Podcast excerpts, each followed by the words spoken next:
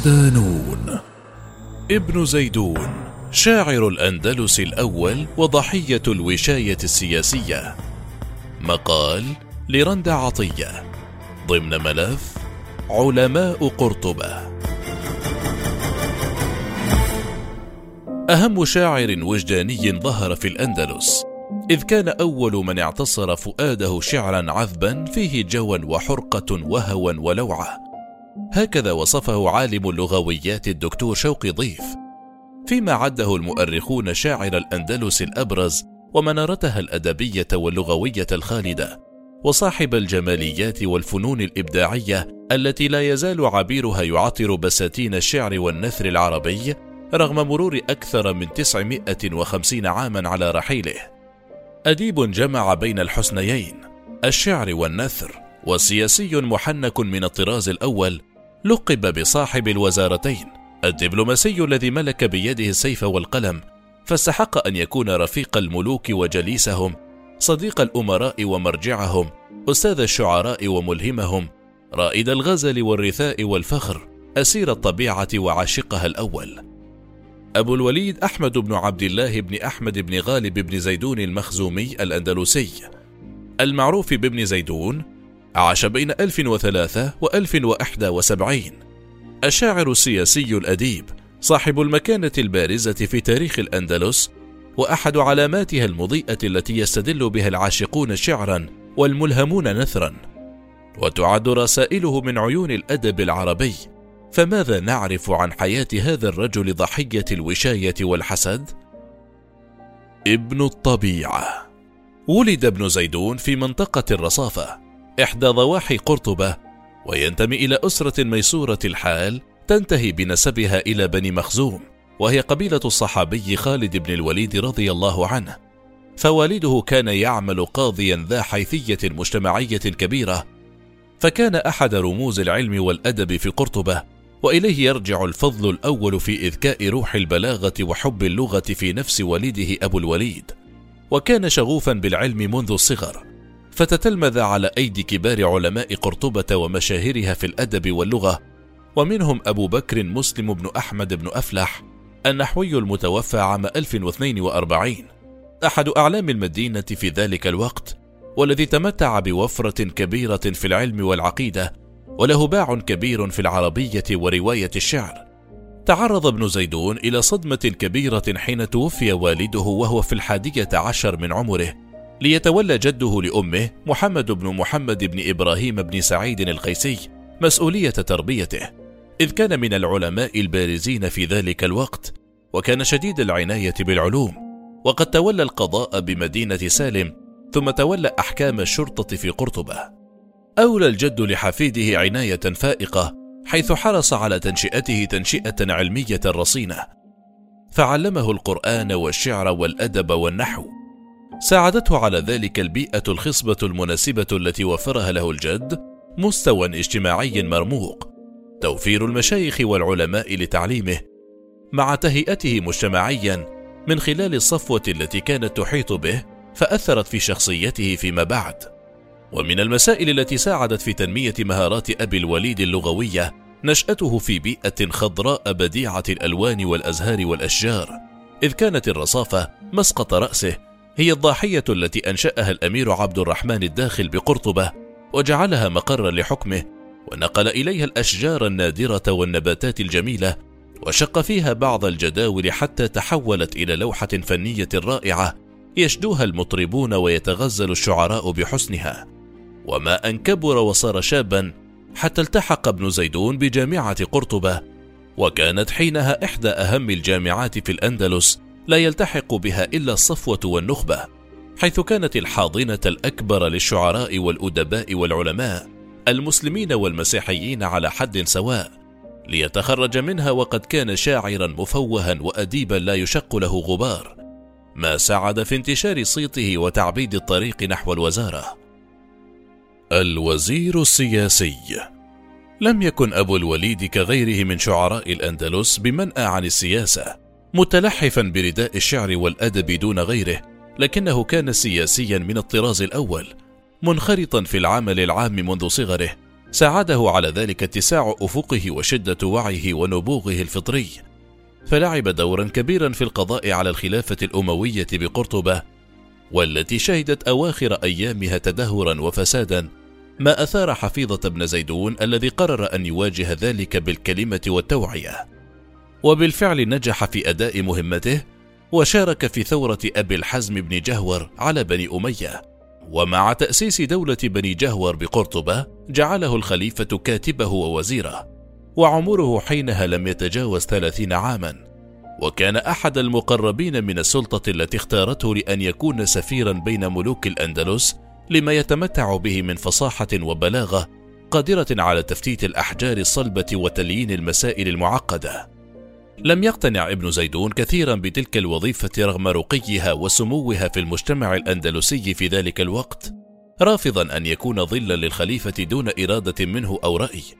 إذ كانت له نزعة استقلالية بعض الشيء فسرها خصومه من الشعراء على أنها غرور وتعال على ابن جهور فأوغروا صدره تجاه شاعر الأندلس الأول وبليغها الأشهر. فما كان منه إلا أن زج به في السجن عقابا على عدم رضوخه له. وبينما هو في السجن كتب عدة رسائل إلى الخليفة بالعفو عنه فأبى ثم استعان بنجل الخليفة وصديقه المقرب أبي الوليد ابن أبي الحزم للتشفع عند والده فشفعه ليخرج من الحبس ويظل في قرطبة حتى توفي ابن جهور عام 1061 ويتولى ابنه خلفا له على العرش. والذي عين ابن زيدون في الوزارة مرة أخرى لكنه خشي أن يلقى المصير ذاته الذي لقاه إبان والده فقرر مغادرة قرطبة متوجها إلى إشبيلية عام 1067 وفي إشبيلية استقر به المطاف عند بني عباد وكان يحكمها في ذلك الوقت المعتضد بن عباد. وكان شاعرا وأديبا وقد سمع كثيرا عن ابن زيدون وقيمته الأدبية فقرر أن يجعله من المحظيين وقربه منه وقلده الوزارة ليصبح المستشار الأول للأمير كما عهد إليه بالسفارة بينه وبين أمراء الطوائف في الأمور الجليلة والسفارات المهمة. ورغم هذه الجاه والسلطان اللذين حباهما المعتضد لابن زيدون إلا أن الأخير لم يكن راضيا عنهما فالأهم بالنسبة إليه هو الكتابة. وبالفعل عهد إليه لأن يكون كاتب الدولة ليجمع بين الوزارتين ويمتلك زمام السيف والقلم مجمعا بين يديه أفضل المناصب في بلاط المعتضد. واستمر الوضع على ما هو عليه بعد وفاة المعتضد وتولى نجله المعتمد مقاليد الحكم حيث كانت تجمعه علاقة قوية بابن زيدون الذي كان بمثابة الأستاذ والمعلم له. واستمرت تلك العلاقة لأكثر من عشرين عاما. كان أبو الوليد فيها أعلى مكانة وأرفع قدرا وأكثر نفوذا وقوة وجاها ثم جعله كبيرا لوزرائه ولكن ابن زيدون كان يتطلع إلى أن يتقلد الكتابة وهي من أهم مناصب الدولة وأخطرها وظل يسعى للفوز بهذا المنصب ولا يألو جهدا في إزاحة كل من يعترض طريقه إليه حتى استطاع أن يظفر بهذا المنصب الجليل وأصبح بذلك يجمع في يديه أهم مناصب الدولة وأخطرها وأصبحت معظم مقاليد الأمور في يده.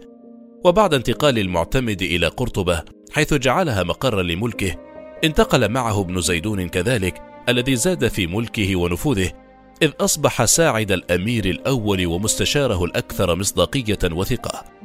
لكن كما حدث مع ابن جهور ها هو يتكرر مرة أخرى وللأسباب ذاتها إذ أوغر خصوم أبي الوليد صدر الأمير الذي رضخ في النهاية للوشاية ليدفع بشاعره ومعلمه ومستشاره إلى الهاوية رغم الخدمات التي قدمها له طيلة حياته ليلقى حتفه كما سيرد ذكره لاحقا.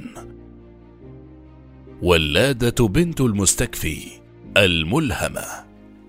كان ابن زيدون مرهف الحس جياش العواطف مال قلبه سريعا ناحيه واحدة من أكثر فتيات قرطبة جمالا في العصر الأموي. هي ولادة بنت المستكفي الخليفة الأموي الذي كان يعاني من ضعف الحكم وفوضوية الشخصية إذ كان معول الهدم الأخير للخلافة الأموية في الأندلس. جمع أبا الوليد وولاد حبهما للشعر إذ كانت إحدى أبرز شاعرات الأندلس وكانت تتمتع بجمال أخاذ ورقة لافتة لأنظار الجميع. قيل عنها إنها نادرة زمانها ظرفا وحسنا وأدبا كذلك إنها أديبة شاعرة جزلة القول مطبوعة الشعر تساجل الأدباء وتفوق البرعاء. وكانت محط أنظار الشعراء والأدباء في ذلك الوقت ممن وقعوا في حبها فنظموا لها الأشعار تقربا منها. وبعد سقوط الخلافة الأموية حولت ولاد قصر أبيها إلى سوق كبير للشعر تستقبل فيه شعراء قرطبة. وكان ابن زيدون أحد رواد هذا المنتدى الذي ضم فطاحل الشعر آنذاك. منهم أبو عبد الله بن القلاس وأبو عامر بن عبدوس وكان الخصمين الأكبر لابن زيدون في حب ولاده. نجح الشاعر الأندلسي في سحق منافسيه في نظم الشعر وفنونه حتى أنه كتب رسالة هزلية إلى ابن عبدوس على أنها من ولاده وكانت رسالة ساخرة فأوقعت عبدوس في مأزق حرج أمام محبوبته ما أوغر صدره تجاه ابن زيدون. ومن ثم قرر استهدافه والانتقام منه فأحدث الوقيعة بينه وبين الأمير بن جهور الذي انقلب عليه ووضعه في السجن بدعوى التآمر لقلب نظام الحكم. ورغم دخوله السجن إلا أن قلبه ما زال معلقا بولاده وما إن خرج حتى تودد إليها مرة أخرى على أمل إعادة المياه إلى ما كانت عليه قبل سجنه لكن العلاقة قد وصلت إلى طريق مسدود خاصة بعدما فتحت الشاعرة الجميلة قلبها لآخرين ممن توددوا إليها وأسروها بأشعارهم ورسائلهم النثرية. ورغم ذلك ظلت ولادة هي ملهمة ابن زيدون الذي ما نسيها مطلقا حتى بعد انتقاله إلى إشبيلية وظلت رفيقة أشعاره حتى وفاته. شاعر الأندلس وأديبها. يعد ديوان ابن زيدون أفضل ما كتب في الأندلس وقرطبة خلال القرن الحادي عشر هذا الديوان الذي جمع بين دفتيه أنواع الشعر المختلفة الغزل الذي احتل نحو ثلثه تقريبا والمديح والهجاء وغير ذلك من الفنون الشعرية المتنوعة.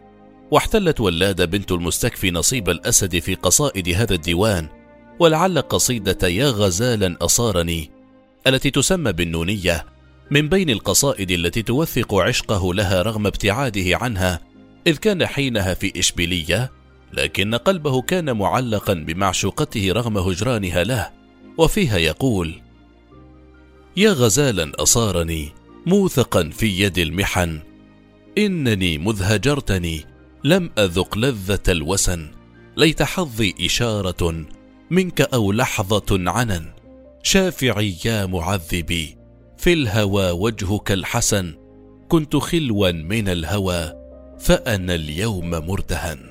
وإلى جانب الشعر تمكن ابن زيدون من كتابة النثر كذلك وله عدة رسائل تعد علامات فارقة في هذا الفن. تلك الرسالة التي تعبر عن تجارب صادقة وأحداث عاشها الشاعر حلوها ومرها رغدها وضيقها ومن بين تلك الرسائل رسالتان هما الأشهر على الإطلاق بين مكتبته النثرية هما الرسالة الهزلية والرسالة الجدية. وكتب ابن زيدون الرسالة الهزلية كما أشرنا سالفا على لسان ولادة ليرسلها إلى عاشقها ابن عبدوس المنافس الأشرس لشاعر الأندلس في حب بنت الخليفة. وجاءت الرسالة ساخرة مليئة بالقذع والهجاء ولاقت سخرية عارمة من قبل شعراء قرطبة الذين سخروا من ابن عبدوس ما أثار غضبه لينتقم من ابن زيدون. أما الرسالة الجدية فكتبها وهو في سجنه إلى ابن جهور يستعطفه فيها بأن يطلق سراحه مبرئا ساحته من التهم التي كنها لها خصومه وجاء فيها مخاطبا الأمير يا مولاي وسيدي الذي ودادي له واعتمادي عليه واعتدادي به وامتدادي منه ومن أبقاه الله تعالى ماضي حد العزم واري زند الأمل ثابت عهد النعمة. إن سلبتني أعزك الله لباس نعمائك وعطلتني من حلي إيناسك وغضضت عني طرف حمايتك. بعد أن نظر الأعمى إلى تأميلي لك وسمع الأصم ثنائي عليك. فلا غرو قد يغص بالماء شاربه ويقتل الداء المستشفي به ويؤتى الحذر من مأمنه. وتوثق هاتان الرسالتان مدى ما كان يتمتع به ابن زيدون من ثقافة ونضج فكري وقدرة هائلة على النظم والكتابة متلاعبا بالأحرف والأساليب البلاغية كما يتلاعب عازف الكمان على أوتاره وهو ما ميزه عن أقرانه من شعراء وأدباء الأندلس رغم كثرة عددهم وتشعب فنونهم. وهناك العديد من الرسائل الأخرى التي كتبها ابن زيدون لكنها لم تبلغ من الشهرة ما بلغته الرسالتان الساخرة والجدية ومنها الرسالة البكرية التي كتبها إلى أستاذه وصديقه أبي بكر بن مسلم النحوي عاتبا وآملا وشارحا موقفه ورسالة العبادية الأولى والثانية اللتين كتبهما إلى المعتضد بن عباد بجانب الرسالة المظفرية التي كتبها إلى المظفر سيف الدولة أبي بكر بن الأفطس أمير بطليوس مستشفعا متوددا. وبعد انتقال المعتمد من إشبيلية إلى قرطبة بعدما حولها إلى مقر ملكه كان ابن زيدون من المحظيين بقرابة وود الأمير الذي أغدق عليه بالمال والجاه والوزارة. لكن هذا لم يعجب حساده ومنافسيه من الشعراء الذين وشوا إلى المعتمد بتآمر ابن زيدون عليه وضرورة التخلص منه.